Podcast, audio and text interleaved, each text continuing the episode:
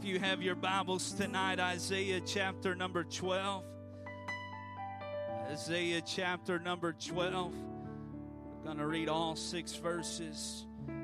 Is Isaiah chapter 12 says, And in that day, a day to come, and in that day thou shalt say, O Lord, I will praise thee.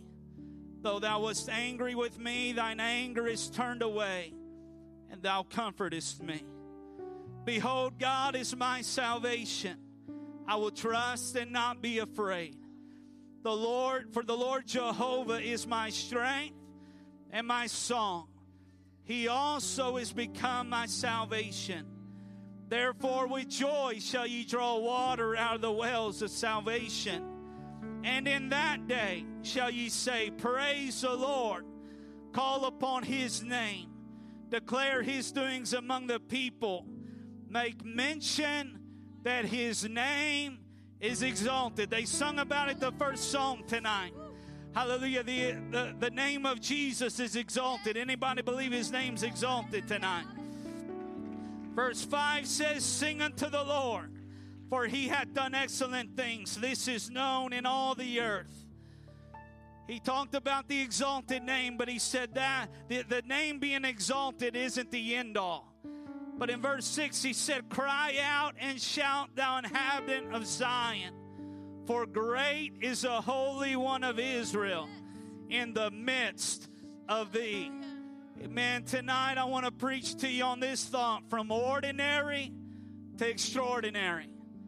From ordinary to extraordinary, or simply the exalted name of Jesus. The exalted name of Jesus. Jesus, we are so thankful for your presence that we have already felt in this place tonight. Lord, we believe you to speak into this congregation. Lord, we believe that lives are going to be changed and transformed. God, you're going to take somebody from just an ordinary life tonight to something extraordinary in a walk with you, Lord, because you are going to feel somebody with the Holy Ghost in this house, Lord. You're going to transform lives, Lord. You're going to touch and make whole within this service tonight. And we thank you and we give you the praise and the glory and the honor for it in Jesus' name. Everybody said, In Jesus' name. The Lord bless you. You can be seated tonight.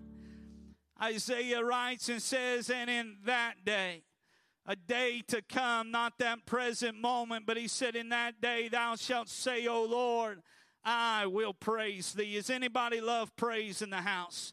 Anybody love praising Jesus? He said, In that day thou shalt say, O Lord, I will praise thee. Why?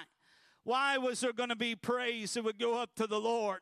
He said, Though thou wast angry with me, thine anger is turned away. We read in Micah 7 18, the prophet asked a question. He said, Who is a God like unto thee that pardoneth iniquity and passeth by the transgression of the remnant of his heritage? He said, He retaineth not his anger forever because he delighteth in mercy. When, when God was aggravated and upset and angry because of the sin of man, God did not come to squash man with his foot, but he came down to go to Calvary's cross. He came down to shed his blood.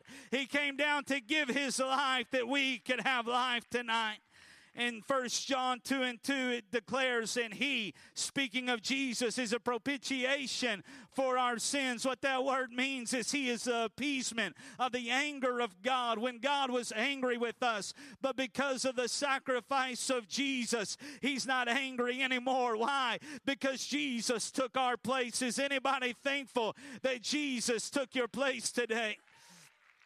Peter said it like this Peter said that ye should show forth the praises of him that hath called you out of darkness into his marvelous light. Peter said, when you think about where Jesus brought you from, when you think about the sacrifice that he made for you, he said there ought to be a praise that would erupt from your mouth. And the prophet Isaiah said, in that day, when you realize that the anger of God has been turned, he said there's going to be a praise that erupts. Why? Because because God, you brought mercy and you brought grace into my life.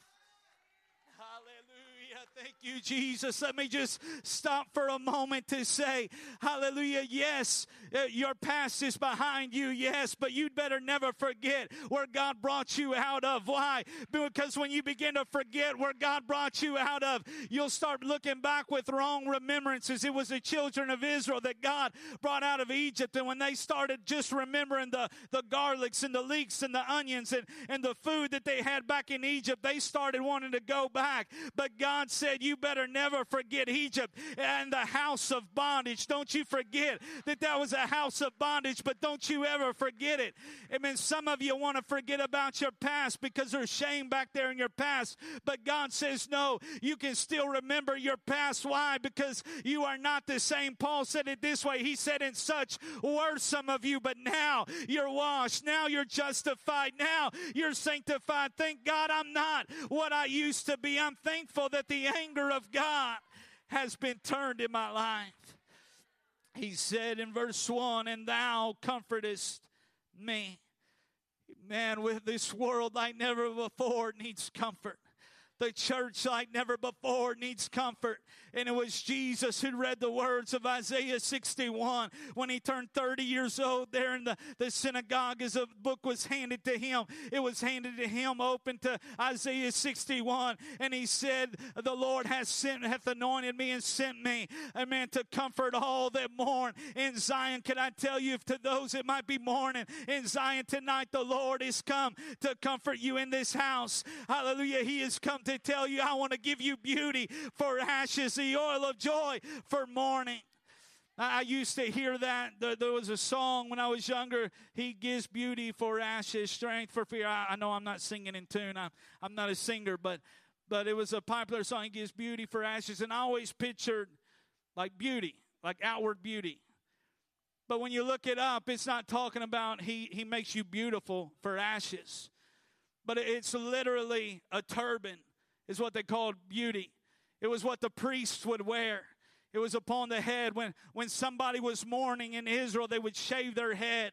They would put ashes upon their head, and everybody that saw them knew, hey, they are in mourning. But God comes through the prophet Isaiah, and he read it in his first uh, first time, not first time because at 12 years old he was reading in the temple, but but when his ministry started at the age of 30, he said, I've come to give you beauty for ashes. He said, You may be in mourning, and you may feel like, you know what, I've got to shave my head, and I've got to put ashes upon my head and, and everybody's got to see the mourning. But he said, No, I'm going to put a, a, a fancy headdress upon you. I'm going to put a turban upon you that when people look at you, even though you're in mourning, what they're going to see is not somebody that's depressed, but they're going to see a priest that's called of God. Amen. That has a mission. Can I tell you?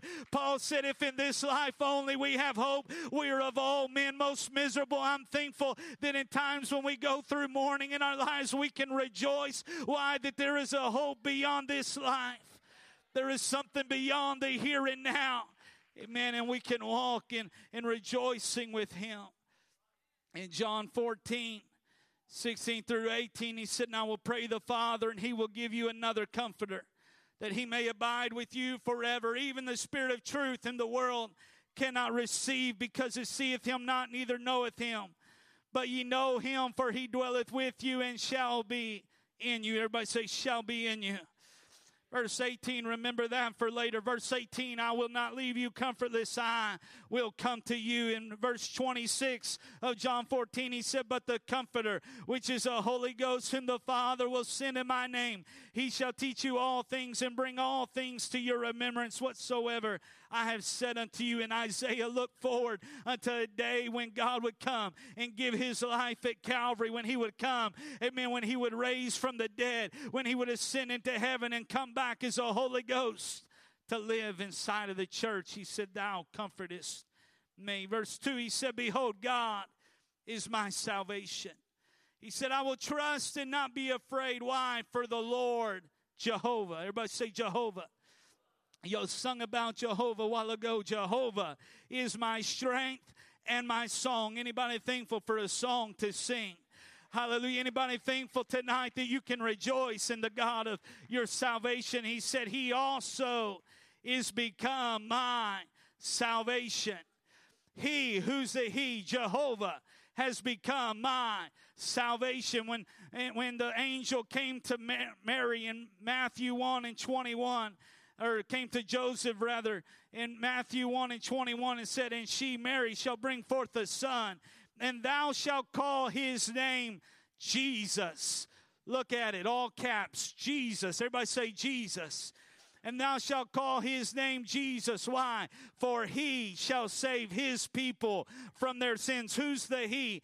The name Jesus, it means Jehovah is my salvation. Jehovah, uh, Isaiah said, and he, he Jehovah also is become my salvation. And the angel looked at Joseph and said, His name shall be called Jesus. Why? Because this Jesus, He is the Jehovah of the Old Testament. He is the creator of the universe. He is the God of Abraham, Isaac, and Jacob. He's no ordinary child, but He shall save His people from their sins. He is Jehovah, become my salvation.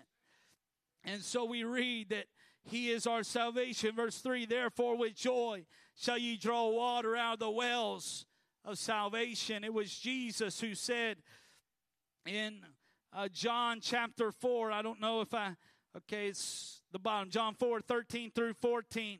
Jesus answered and said unto her, Whosoever drinketh of this water shall thirst again. He said, But whosoever drinketh of the water that I shall give him shall never thirst. But the water that I shall give him shall be in him a well of water springing up into everlasting life.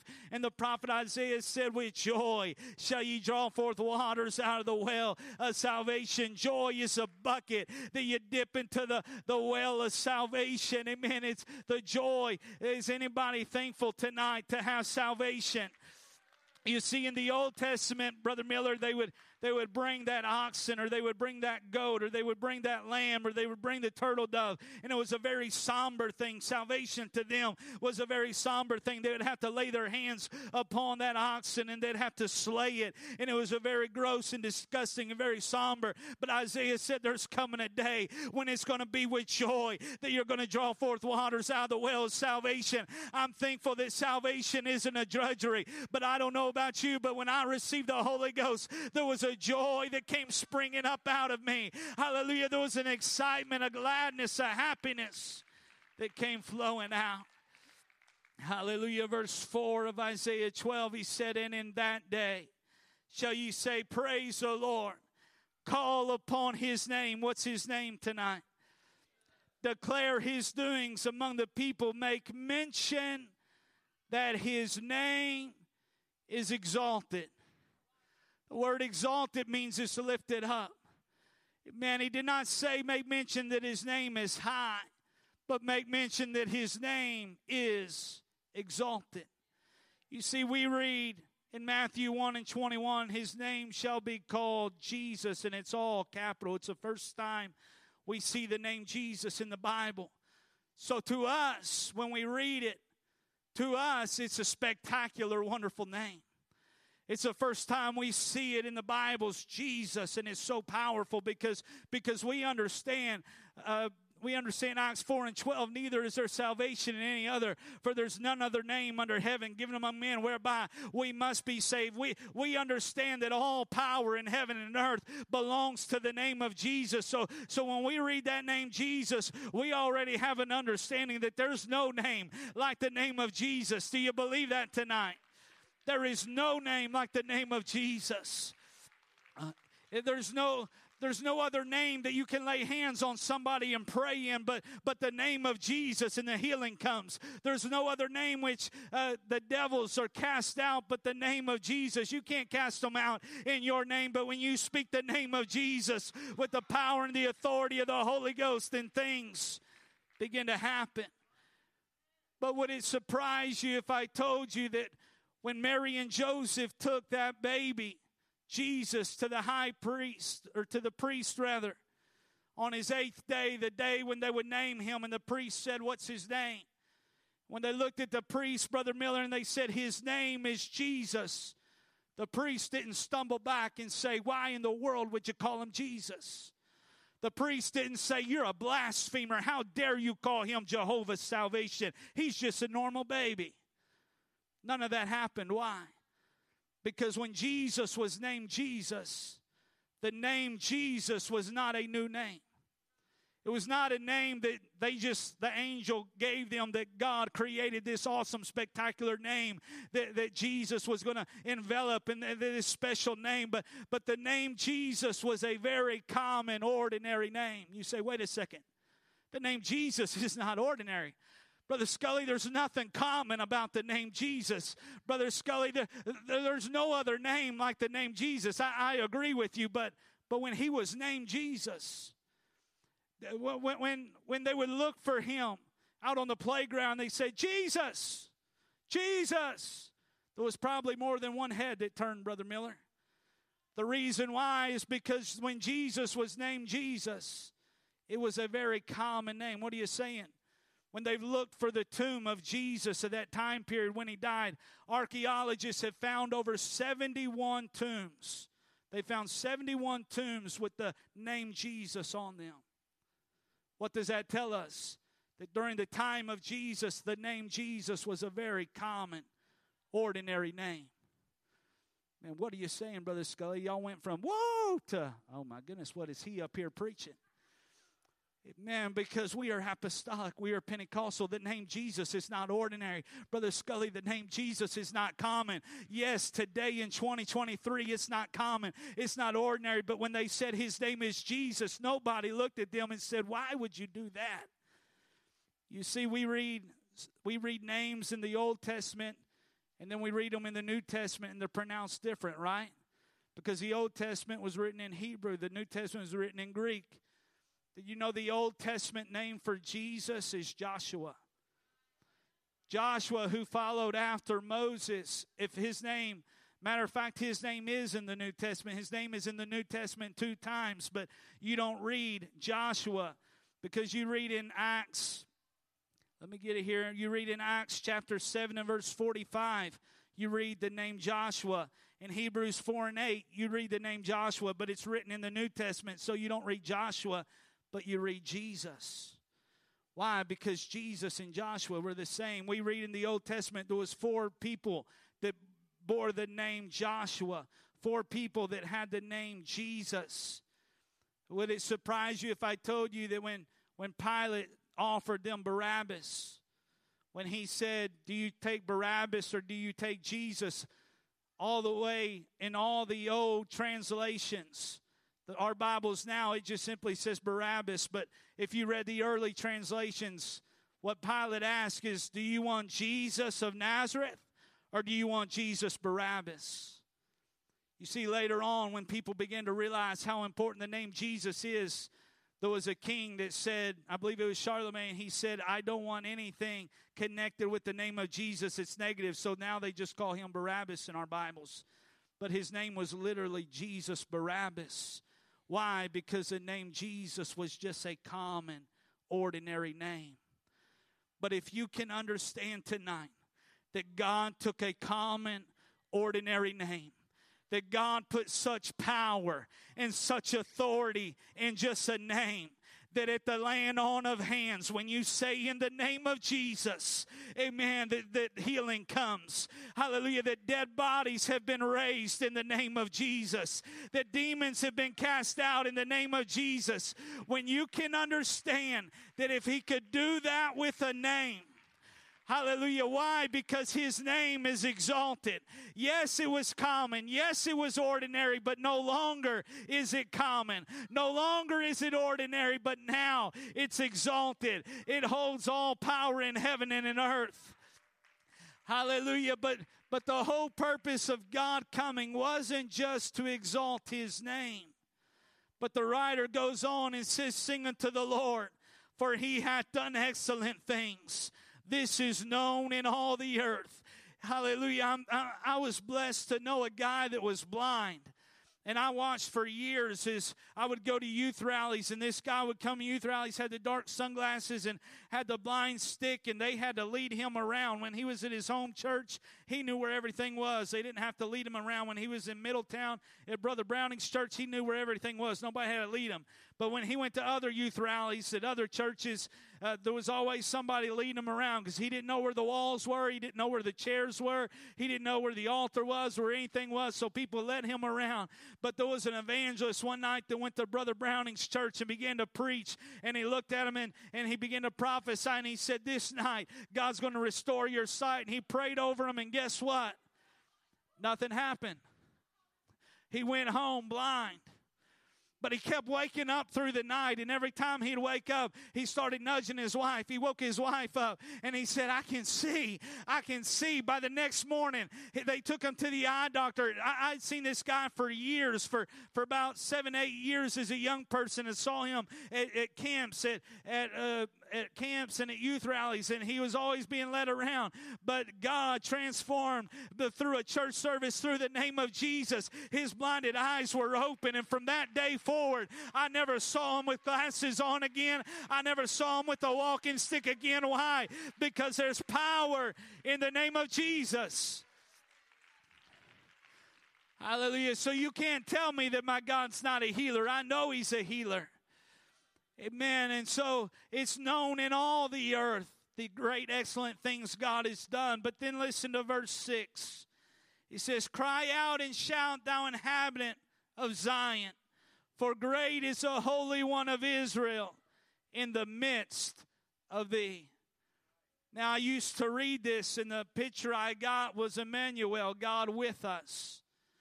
You see, when we look at the inhabitants of Zion, when we look at everybody, the inhabitants of Zion, I, I could say that, that I am in the midst of apostolic life tonight. I'm in the midst of the congregation of apostolic life tonight. I can say that. But throw that verse 6 up again. There's a difference between cry out and shout, thou inhabitants of Zion, for great is the Holy One of Israel in the midst of thee, and Cry out and shout, thou inhabitant. Notice it does not say thou inhabitants. Notice it says thou inhabitant. There's a difference between being in the midst of everybody and then being in the midst of one. Because this is in the midst of everybody. But Brother Miller, come here. I can be in the midst of all of us, but I can't be in the midst of him. Only God can be in the midst of him. You see, in the midst of all of us, it just means there in the presence. But when it gets into the midst of the inhabitant, that's into the inward man. That's into the inward part of him. Hallelujah. What was Isaiah saying? Isaiah was saying, Yes, his name is exalted but that's not the end all. He didn't just come and go to Calvary just to exalt his name, just to make take something common and make it extraordinary. That wasn't his only purpose, but he said his purpose was to get inside of an individual, to transform a life. Amen. To fill somebody with the Holy Ghost. Hallelujah. We read in John 14, 1 through 3, let not your heart be troubled. You believe in God, believe also in me. In my Father's house are many mansions. If it were not so, I would have told you, I go to prepare a place for you. And if I go prepare a place for you, I will come again and receive you unto myself, that where I am, there ye may be also. And whither I go, ye know, and the way ye know. We, we hear that all the time at funerals, don't we? And we always think about heaven there. But, Brother Miller, Jesus wasn't talking about heaven there. What are you saying? Jesus told them, He said, if you destroy this temple in three days, I'll raise it up and all the Pharisees and all the scribes got mad, and the Sadducees got mad. They wanted to kill him. Why? Because they thought he was talking about a physical temple, but he wasn't talking about a physical temple, but he was talking about his body. And Jesus looked at some disciples in John 14. He said, In my Father's house are many mansions, there are many habitations. He said, If it were not so, I would have told you. He said, I go to prepare a place for you. He said, I'm about to step inside of you and inhabit you. He said that where I I am, not that where I will be, but where I am right now. He said, Right now I am God in the flesh. There's a God inside of me. He said, The Father is in me. He said, I want you to understand that I am in the Father and the Father is in me. But he said, There's coming a day when not only are you going to understand that I am in my Father and my Father is in me, but he said, You're about to become a habitation. He said, I'm preparing you to be a room. He said, I'm about to step inside of you. Hallelujah. He said, in John 14, he said, Even the Spirit of truth in the world cannot receive because it seeth him not, neither knoweth him, but ye know him, for he dwelleth with you. Right now I'm with you, but he said, And shall be in you. Hallelujah. The end all is not just the, the exalted name of Jesus, but God said, I don't want to just take a common, ordinary name and transform it into something extraordinary. But he said, But I want to take some lives, I want to take some people that were created created in my image, and I want to take them from ordinary to extraordinary. He said, I want to put my spirit inside of some normal, ordinary people and transform their lives.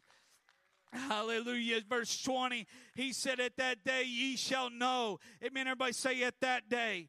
Isaiah said twice, and in that day. And Jesus said, And at that day ye shall know that I am in my Father, and ye in me, and I in you. Jesus said, The end all is not just my name being exalted, but the end all is me getting inside of you and transforming your life and giving you life more abundantly.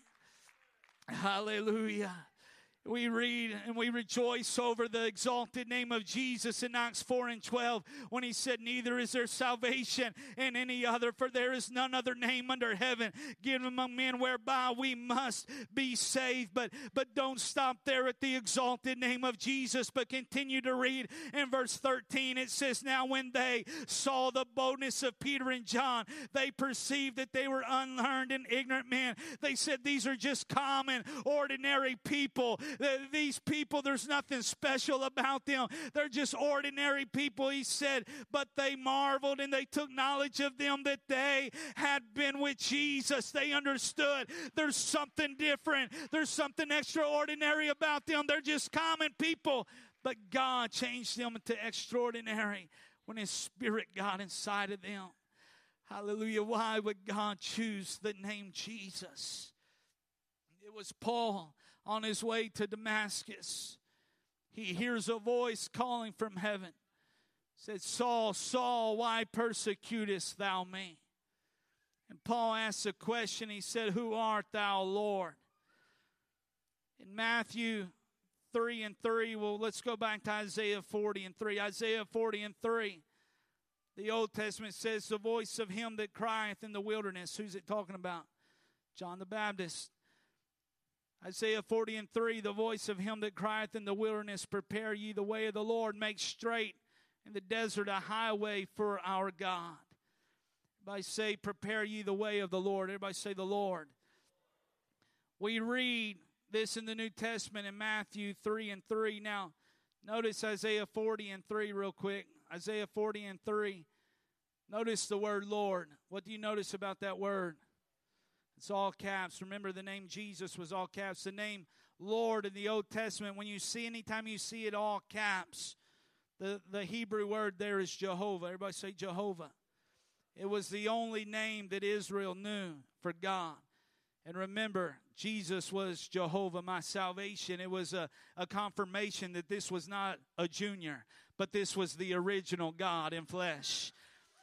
But but we read in Matthew 3 and 3 in the New Testament, the word Jehovah is not in the New Testament because the word Jehovah was a Hebrew word. So you don't find that word Jehovah. But Matthew 3 and 3, it says, For this is he that was spoken of by the prophet. Now the name there is Isaiah. It doesn't look like Isaiah because it's translated from the Greek, but it's Isaiah. It said, The voice of one crying in the wilderness, Prepare ye the way of the Lord. Everybody say, The Lord make his path straight. It was a, a quotation of Isaiah 40 and 1. Isaiah 40, the word for Lord was Jehovah, but in the New Testament, where the word Jehovah is not found because it's strictly a Hebrew word, there's, there's no other equation or no other equal for that Hebrew word anywhere in any language. And so the word they used there was Lord, which was Kurios. Kurios. And so when Paul, when he when he asks, "Who art thou, Lord?" he says, "Who art thou, Kurios?" But but he's not asking, "Who art thou, Master?" But what he's saying is, "Who are you, Jehovah?" Because the only one that can speak from heaven, Paul is raised a Jew. He said at the feet of Gamaliel, he knows the Old Testament. He knows, Hear, O Israel, the Lord our God, Jehovah our God is one. He knows that the, he, there's a Holy One of Israel. And so when it says, Saul, Saul, why persecutest thou me? He knows it's the Lord. But he says, Who are you, Jehovah? Because he said, I don't understand. I, am doing your work. I'm doing, I, I, these are the ones, the people I'm persecuting are the ones that are, are going against you because they're saying this man is God. He said, Who are you, Lord?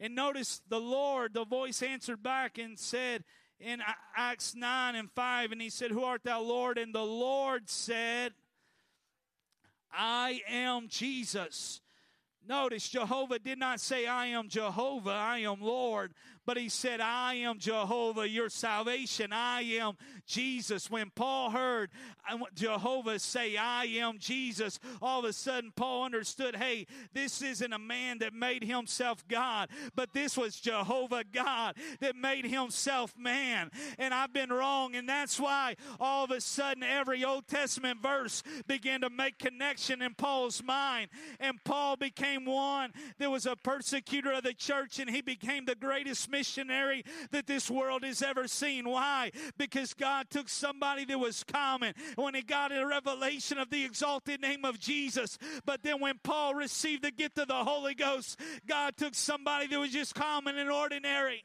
and made them extraordinary as we stand across the house as my wife comes to the music tonight.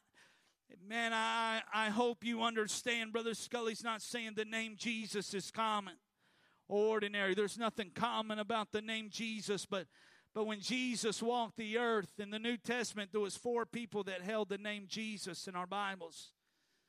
When when you research the most common names during that time period that Jesus was alive, the three most common male names was Joseph, John, and Jesus. Jesus was one of the most common names, Brother Miller. Nobody thought when they said his name is Jesus, nobody thought, oh, he's so great. He was just common. His name was common.